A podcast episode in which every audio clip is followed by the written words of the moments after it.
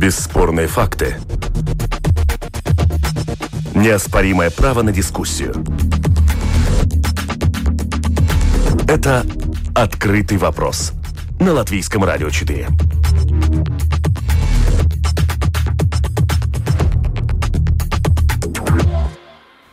Добрый день, уважаемые радиослушатели. Программа «Открытый вопрос», в студии Владимир Равнов. И, конечно, как всегда, по пятницам мы будем обсуждать, анализировать, размышлять о главных темах этой недели. Сегодня у меня в студии политолог, профессор Рижского университета Страдыня Илга Крейтусе. Добрый день, господа Крейтусе. Добрый день. И второй наш собеседник – это журналист Диены Роман Мельник. Господин Мельник, добрый день. Добрый день. Ну, на самом деле, когда готовился к программе и смотрел, какие же темы главные, ну, такое несколько глупое занятие, потому что сегодня у нас все темы завязаны прямым образом или косвенным на коронавирусе, но все-таки хочется и немножко о другом поговорить, но тем не менее. Мой первый вопрос касается чисто личных ощущений, потому что нас каждый день пугают вот этими цифрами заболеваемости, они действительно серьезные. Некоторые обращают внимание, сколько случаев у нас положительных, некоторые смотрят, сколько людей госпитализировано, что тоже очень важно, некоторые смотрят, сколько скончались, человек тоже, конечно, скорбная информация. Госпожа Крейтусе, вот как в этой ситуации вы реагируете на все эти сообщения? Не впадаете в уныние, в скепсис какой-то? Нет, я смотрю на это как на реальность. Во-первых, надо смотреть как на реальность. Не надо там думать, что будет и как будет. И думать, как это, что можно делать в этой ситуации. Единственное, что меня немножко смущает, иногда даже дразнит, так в отрицательном смысле, то, как нам преподносят эту информацию. Подача ее, да? Подача ее. Если мы начинаем наши вот последние вот известия, которые говорят, начинаем таким, ну, не скажем, загробным голосом, но в Латвии заболело, столько-то умерло. Знаете, сразу все. И потом ты уже то, что говорится после этого, даже положительного... Не воспринимаешь. Уже... Нет, это, знаете, как вот таким объявили тебе, да. И поэтому я думаю, что нам больше надо думать о том, как мы говорим с людьми в этой ситуации, какую информацию и как мы передаем. То, что не надо скрывать информации, об этом и, и разговора нет. Чтобы люди знали, что происходит. Это самое плохое, когда не знают. Но как это сделать? Как не дать отрицательные эмоции сразу, да, и не, не дать, чтобы тебе ты упал в, в уныние уже сразу после. Об этом, конечно, надо более серьезно подумать. Да, то есть даже в таких вещах интонация играет огромное Но значение. Очень, важ, очень важно, когда ты говоришь и что mm-hmm. ты говоришь. Это не только между собой, когда муж с женой спорят, да, но и в этой государственном уровне это очень важно. Конечно. Роман, ваше, ваше ощущение ощущения и вообще вот э, отношения с этой статистикой, скажем так? Стати... Насчет статистики есть интересный факт, что мы каждое утро узнаем, что в Литве, Эстонии там такие такие цифры, через какие-то три-четыре часа узнаем только наши данные. Да, кстати, наши... так оно и есть, да. Наши, наверное, дальше идут или, или медленнее считаются, или... или специально, может быть... Сначала показывает, как плохо в Литве. Ну, ладно. Но я тоже, кстати, заметила такую тенденцию. У нас постоянно эстонцы на первом месте, потом и литовские цифры получаются, мы получаем, а потом только... И еще все люди заметили тоже, если к часу дня, допустим, нет информации, значит... Плохо. Плохо все, да. Да, да, да, да. У нас как раз было вчера, по-моему, это пресс-конференция в четыре, только вечера, значит, очень плохо. И так и было. Это одно. Второе, как мы реагируем на, на эти цифры. Ну, если человек ну, просто узнает цифру, но он может, может быть, сам изолироваться или меньше общаться с кем-то, если может, может не идти на работу, с дома работать. Но мы все время видим, как реагируют политики, и это, вот это точно раздражает, как, когда эти решения какие-то такие, ну, непродуманные, э, односторонние, какие-то без, без каких-то анализов последствий. Э, это, это раздражает, что нет такой ну, кризисного менеджмента, как следует. А не согласны ли вы с тем, что вот все эти решения, которые принимает правительство с подачей Министерства здравоохранения, разумеется, они все-таки чуть-чуть запаздывают? Вот нет такого? Абсолютно. Абсолютно запаздывают. Мы видели это месяц назад, когда, когда очнулись, что, что уже плохо. Ну, угу. ну, ну, все лето могли готовиться. Ну ладно, Может быть, есть оперативная ситуация, надо решать э, вопросы оперативно. Конечно. Но, но все равно в том случае тоже садишься, собирает кабинет министров, э, обсуждает три дня, если надо, или четыре дня, и выходит с каким-то решением. А в данном случае видно, что таких ну, каких-то... комплексных решений, ну, каких-то... превентивных мер, да, мы постоянно тушим пожар, да. Так получается просто. Да, и, и, и какие-то бутафории. Ну, ну, самое главное средство, чтобы бороться против вируса, это маски. Ну, ну, ну как-то несерьезно. Конечно, маска важна. Конечно, она, во-первых, ну, как бы сигнализирует, что надо держать дистанцию. Конечно, да. Человека, который в маске.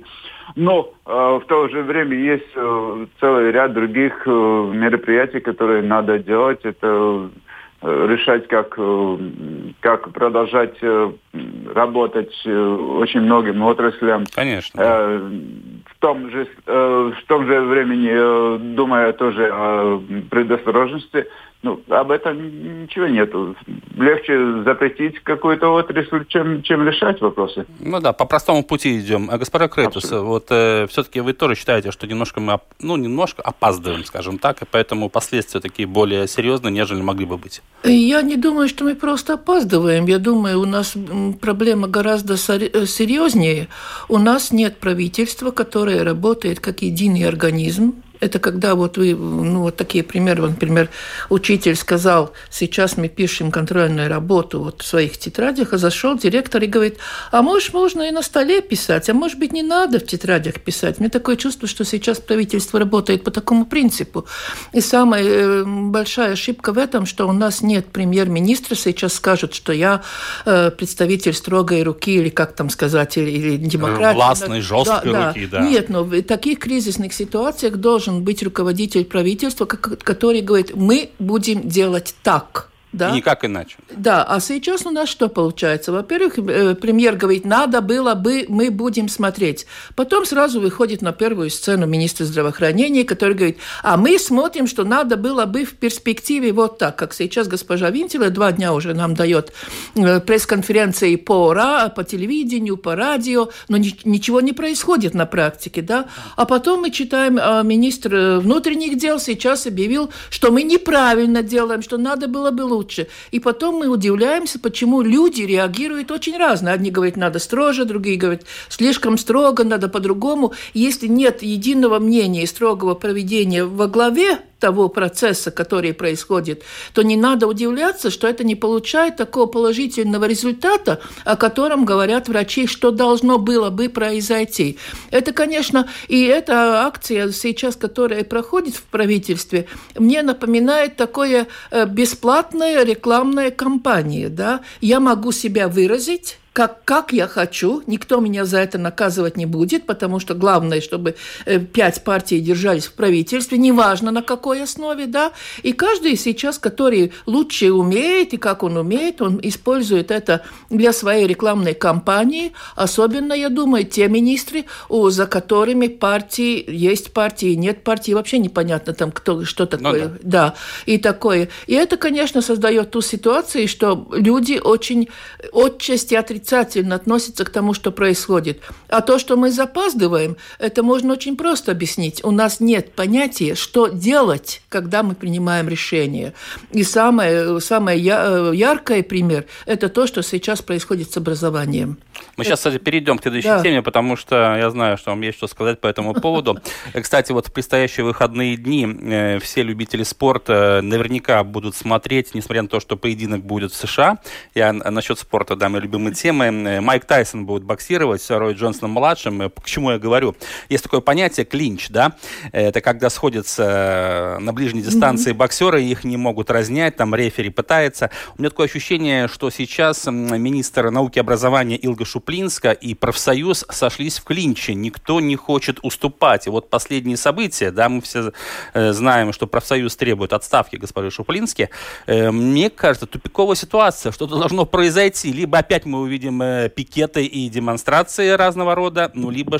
А мне как-то даже не верится, что Шуплинска все-таки сама уйдет. Такое не Нет, может быть. Вы что? Вы, вы что, надо сказать, мечтать начинаете? Или чего-то, да? У вас грезы уже появились, что Шуплинска уйдет. Никогда, я думаю, ее только силой можно заставить уйти из министерства.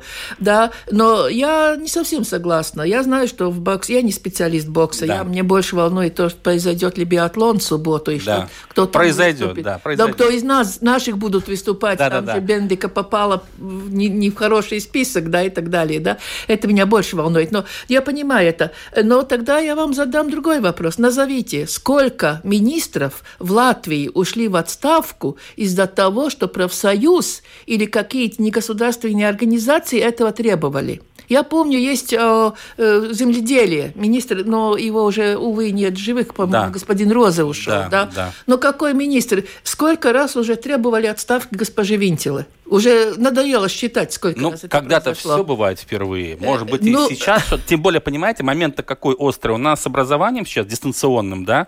Ну, я скажу, мягко скажу, что не все в порядке.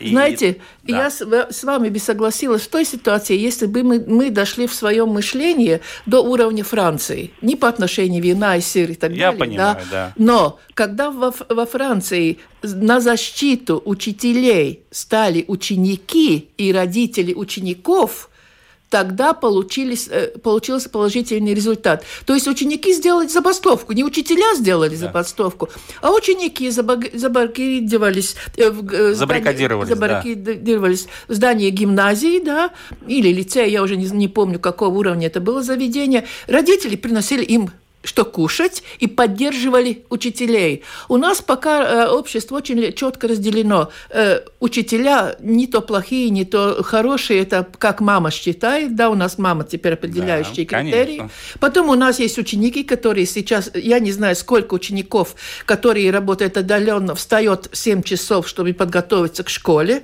Как я это... думаю, что их меньшинство. Я. И, и постепенно уходит так называемая привычка работать по графику и так далее. И есть мама, которая или работает на ребенка вторую ставку, да, или недовольна тем, что происходит. Пока эта система так крутится, ведь никто из родителей, даже из учителей не говорят о том, как вы будете получать эту добавку, которая к зарплате. Во-первых, никто не говорит о том, что э, э, зарплата учителя составляет семьдесят процентов, даже меньше, от средней зарплаты в государстве. То есть учитель на тридцать процентов ниже, чем средний, работающий в государстве. Да? И мы Это все... позор.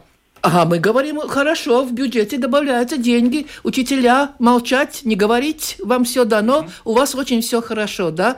Мы не говорим об этом, не, мы не говорим об этом, о том, что сейчас в этой ситуации меняются критерии оценки качества работы учителя. Извините, это когда я вывихнул ногу, я пошел учиться вальс танцевать, да, и мне почему-то не получается, говорят, ты не умеешь танцевать. Это приблизительно то же самое, да? В этой ситуации, когда надо было остановиться и смотреть, что происходит, остановиться, насколько технически мы можем обеспечить это отдаленное обучение, насколько детей имеют свой компьютер, Конечно. Как это в деревне все происходит. Как... Нет, мы об этом, мы говорим, мы будем закупать, мы будем делать там конкурс, да, это не так быстро делается, да, но время идет. Да. Но а время учиться идет. Надо сегодня? А учить надо сегодня. И пока эти проблемы так между собой туда-сюда, я думаю, что госпожа Шуплинская спокойно будет сидеть и очередной раз профсоюз останется ни с чем. Угу. Роман, ваша точка зрения вот на эту неприятную, я бы сказал, ситуацию? Все-таки образование такая штука, что нельзя так шутить с этим. А, проблемы вне кабинета. В правительстве, в коалиции есть равновесие. У них эта проблема не проблема, у них другие проблемы важнее. Важнее, чтобы сохранилась эта коалиция, важнее, чтобы сохранились эти же министры, чтобы стабильность была, чтобы они могли продолжать так же, как и до сих пор работать. А то, что творится вокруг, ну, всегда можно, особо в это время можно, ну, как бы оправдать э, форс-мажором угу. и разными интересами и так далее, и так далее. И, и, и плохими нервами других людей. А то, что, то, что видно, э, мы какой-то момент назад говорили, говорили о том, что должна быть какая-то строгая позиция премьера. Я думаю, что не, не надо говорить о каком-то э, ну, авторитарном премьере. Э, в данном случае важно было бы, чтобы министры между собой разговаривали, э, обсуждали э, многосторонно э, все эти вопросы, которые относятся к... вообще в жизни, в государстве, и, и приняли какое-то общее решение, и тогда премьер выходил бы с общим решением, и, ми, и министры. И в данный момент, если говорим о образовании, о благосостоянии, о здравоохранении и так далее, кажется, что каждый министр идет своим путем, просто премьер... дает возможность идти своим путем. Нет такой координации, нет такой о, общей дискуссии в правительстве, и, или не хватает ее. И, потому и если есть проблемы, в которые в некоторых министерствах, ну, как-то это так... Это ихние проблемы, мы, это нас не касается, и, и живем дальше. Потому ничего не будет меняться, будет большой шум, но... Ну, хорошо, вы считаете, что все-таки вот все вот эти призывы и старания профсоюза как-то обратить внимание на проблемы, это все борьба с ветряными мельницами? Просто там ведь нет да. даже нормального да. диалога никакого, даже не до этого будет, не доходит. Не будет диалога, не будет диалога. Да. А, а чем это связано? Это принципиальная позиция госпожи Шуплински? Да, да, посмотрите, что было с вузами, да, что с Латвийского университета было. Ну, до, до суда дошли, ну, вернулись. Mm-hmm. Ну, ничего даже не изменилось, работаем дальше. Растратили большие деньги на адвокатов, ну, потеряли да. в суде, ничего не меняет.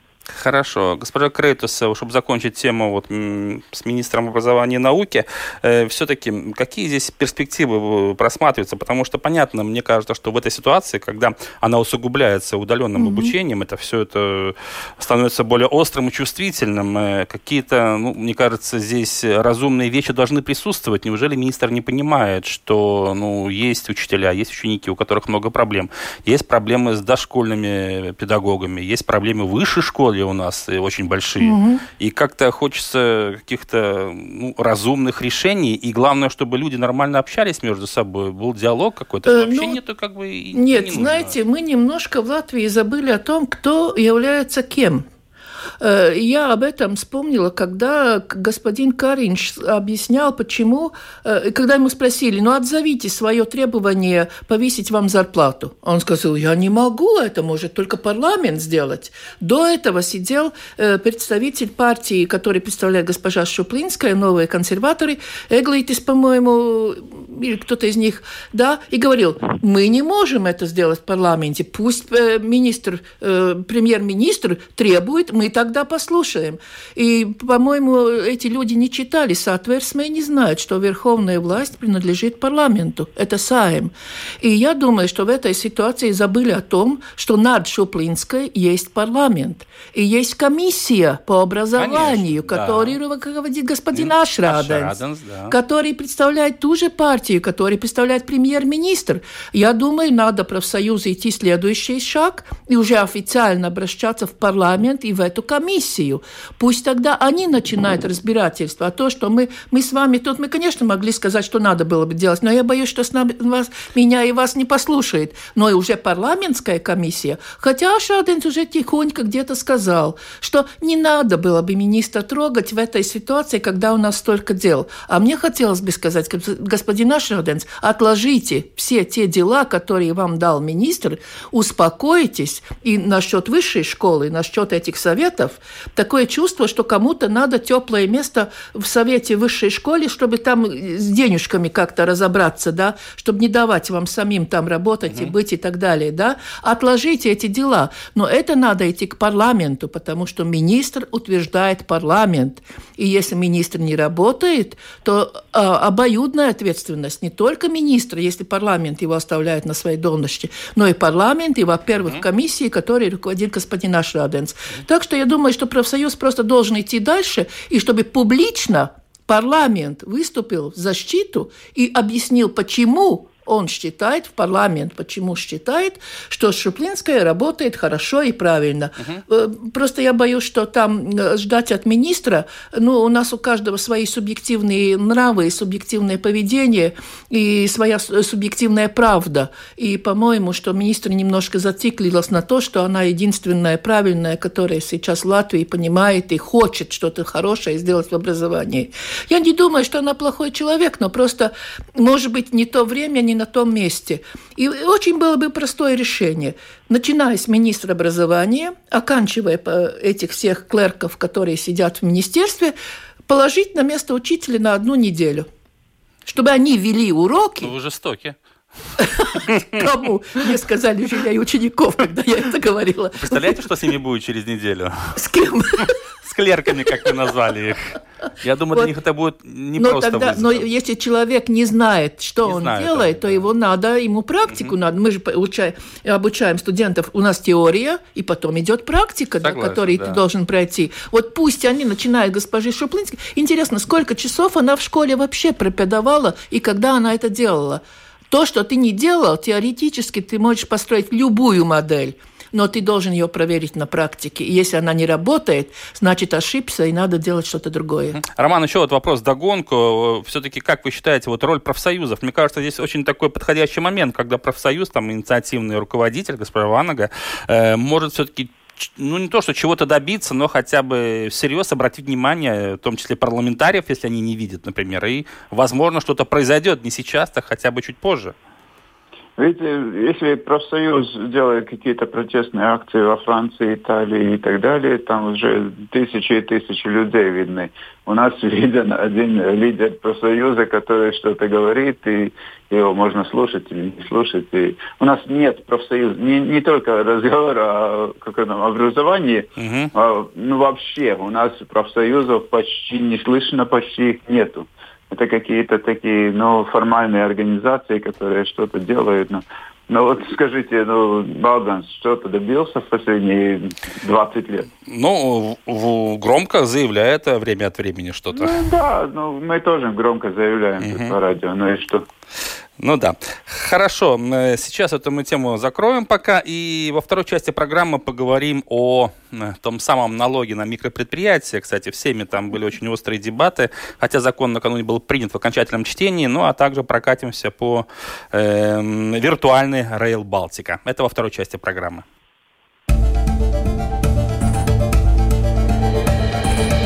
Это «Открытый вопрос» на Латвийском радио четыре.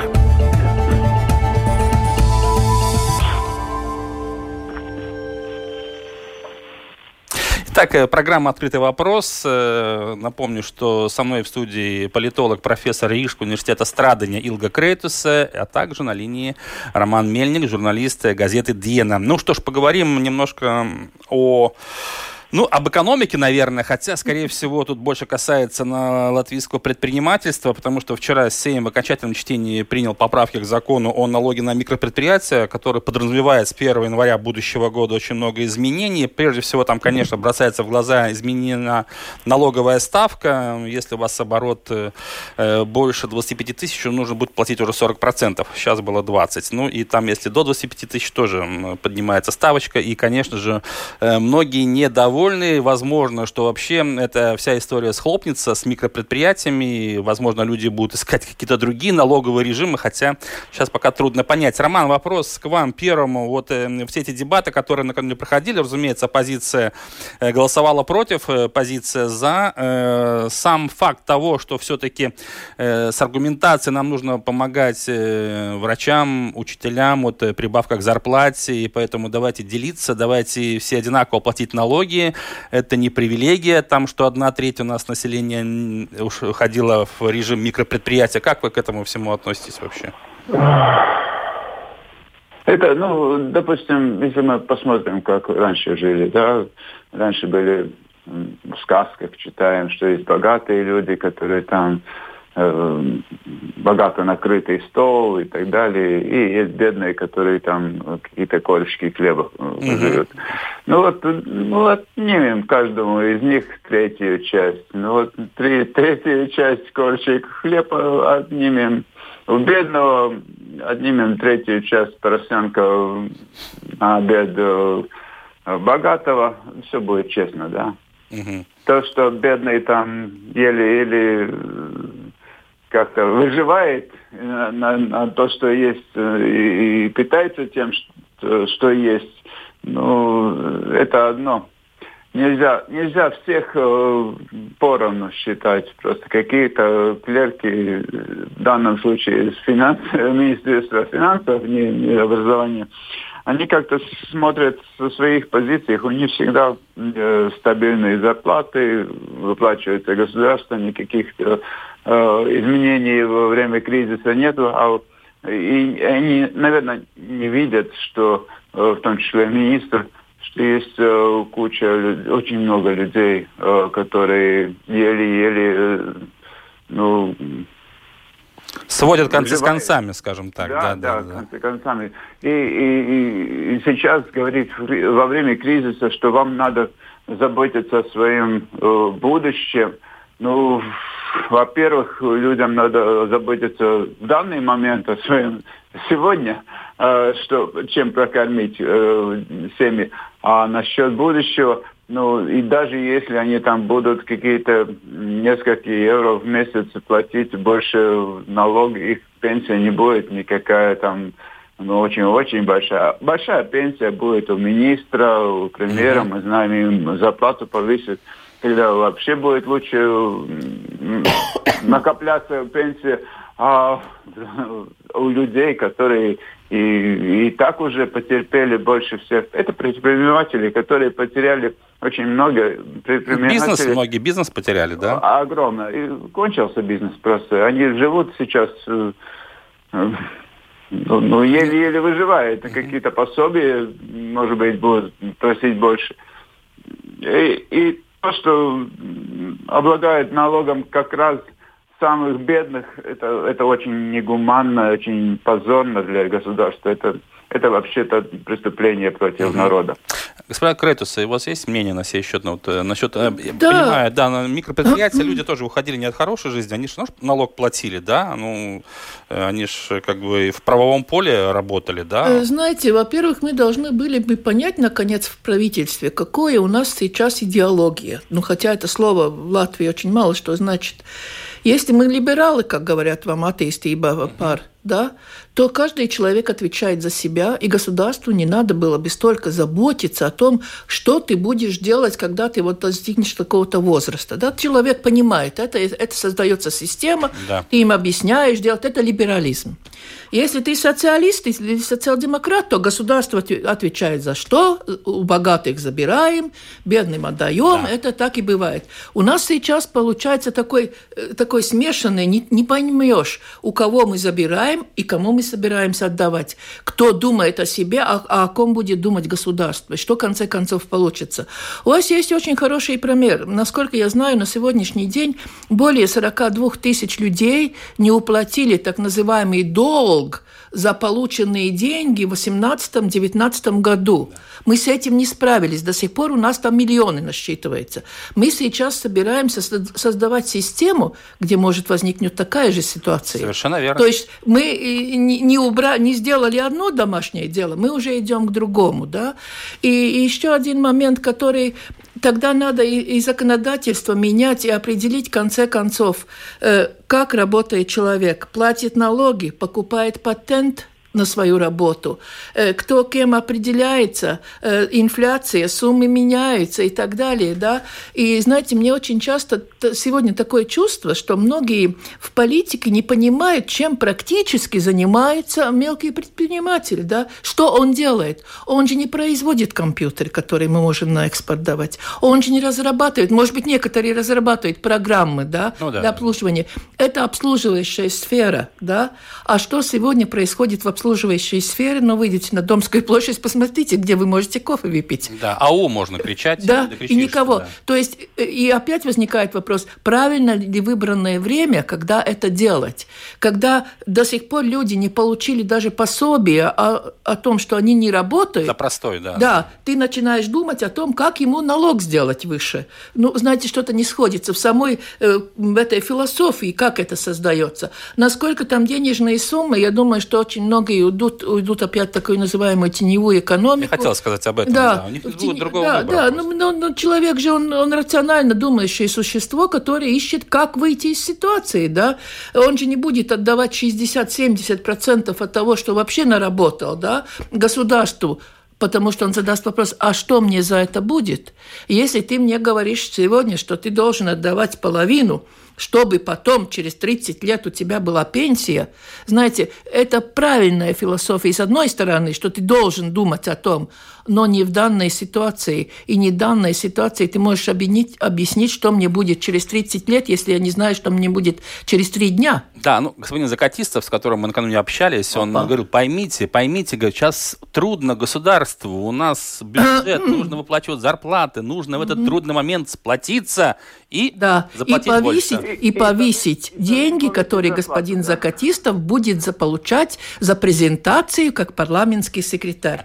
Мне очень интересно увидеть, где он эту презентацию производит и в каком виде. Да? Он сегодня опять выступил, выступил за то, что обязательно надо повысить эти деньги. Знаете, не надо пускать таких людей, как Закатистов, и пусть он мне простит, но он, он сейчас под судебным разбирательством, да, о незаконных действиях на деньгах. И когда такой человек не объясняет, что нужны деньги, ему нужны, но нужно ли в государстве так же поступать, как поступает mm-hmm. парламентский секретарь, об этом мы должны были бы задуматься. Вообще, кто руководит деньгами в государстве и как это делает. Mm-hmm. И знаете, самое неприятное в этом то, что очередной раз правительство идет на, так, на чтобы на, вот клинч, вы говорили, да, да в спортивном да. размере, то можно сейчас опять сказать, нам надо у этих забрать, чтобы давать докторам. Да. Знаете, нет ничего противнее в политике, как, как вот так противостоять. Сталкиваться, да, да, сталкивать лбами. И, и ждать, удастся, не удастся. Угу. Во Франции ученики забастовали, да, да. да? А я не думаю, что врачи сейчас будут бастовать что, за то, что им дали больше денег, забирая у мелкого предпринимателя. Uh-huh. Да? Я думаю, что в этом, до такого уровня наше общество uh-huh. очень не доросло. Но это так сейчас ставится перед вами. Да? Вот у этих возьмем, они плохие, нехорошие, не платили, uh-huh. а вам дадим, и вам будет хорошо. Со стороны так и кажется. Роман, там у вас реплика была по поводу да, вот этой ситуации тоже. Ну, я, наверное, уже сказал, я забыл. Да, да, ну просто, да, я согласен вот с господином Крейтусе, что э, со стороны кажется все это несколько непорядочно, когда говорят, что вот нам нужно врачам платить, поэтому давайте платите налоги больше, да? Ну, ну, как-то... самое, самое обидное, что сейчас э, в одно время как раз совпадает время, когда министр повышает свою зарплату, потому что положено. Угу. А то, что врачам было положено, не дали, это уже забыло, забыли все. А забирает больше налоги у тех, кто угу. меньше всех зарабатывает. Ну, это ну, очень-очень да. Согласен. Внимание. Сейчас э, мы поговорим уже, у нас остается буквально пять минут, о Rail Baltica, грандиозный проект.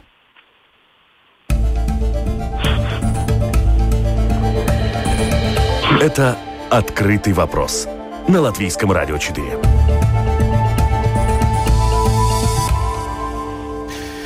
Итак, программа «Открытый вопрос». У меня в студии Илга Крейтусе. Также мы общаемся с Романом Мельником. Rail Baltica. Накануне была открыта первая строительная площадка. Под фанфары, я бы сказал, но в условиях, которые мы имеем, все-таки обошлось без пышных торжеств. У нас есть буквально по две минуты на каждого нашего спикера. Госпожа Крейтусе. Вот Rail Baltica. Ну, на картинках все красиво, конечно. Илга а я скептик. Я по скептик. Давайте, да. Я скептик, во-первых, потому что те скорости, которые называются, как мы будем проезжать на Rail Baltica, да, они в Европе уже давно достигнуты, и это не какой-нибудь прогресс и не такое.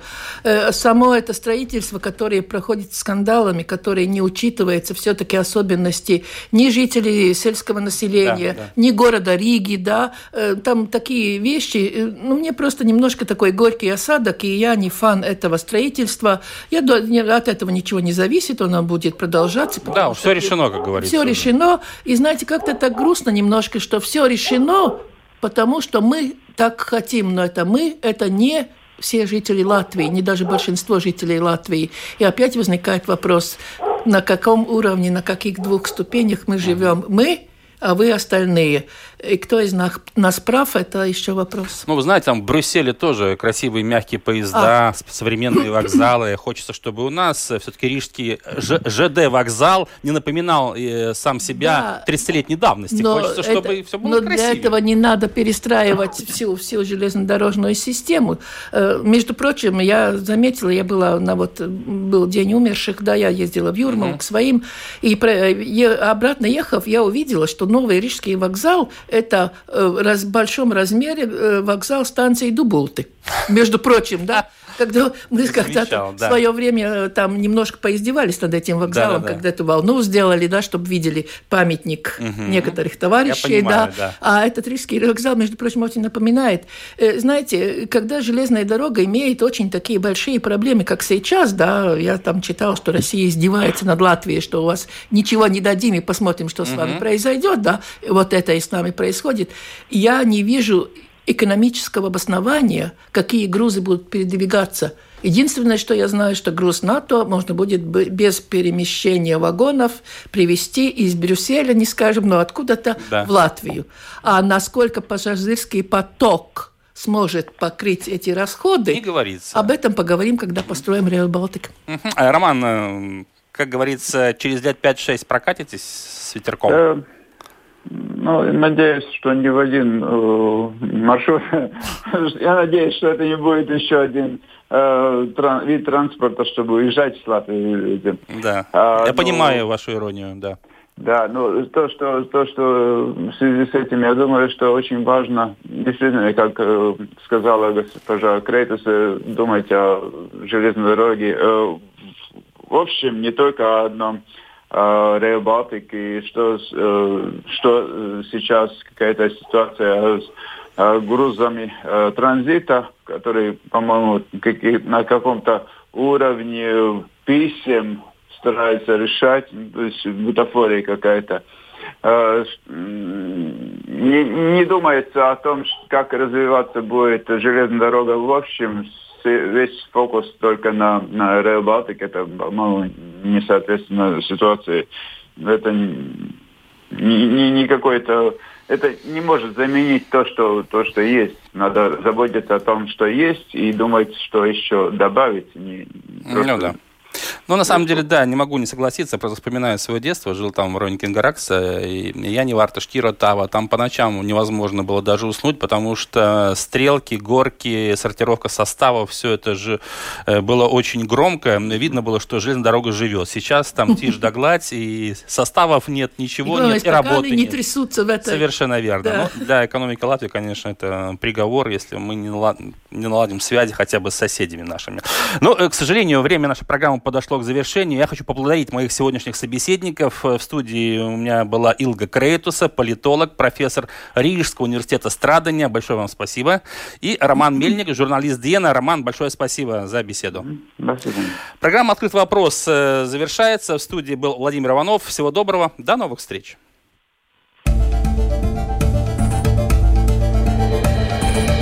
Это «Открытый вопрос» на Латвийском радио четыре.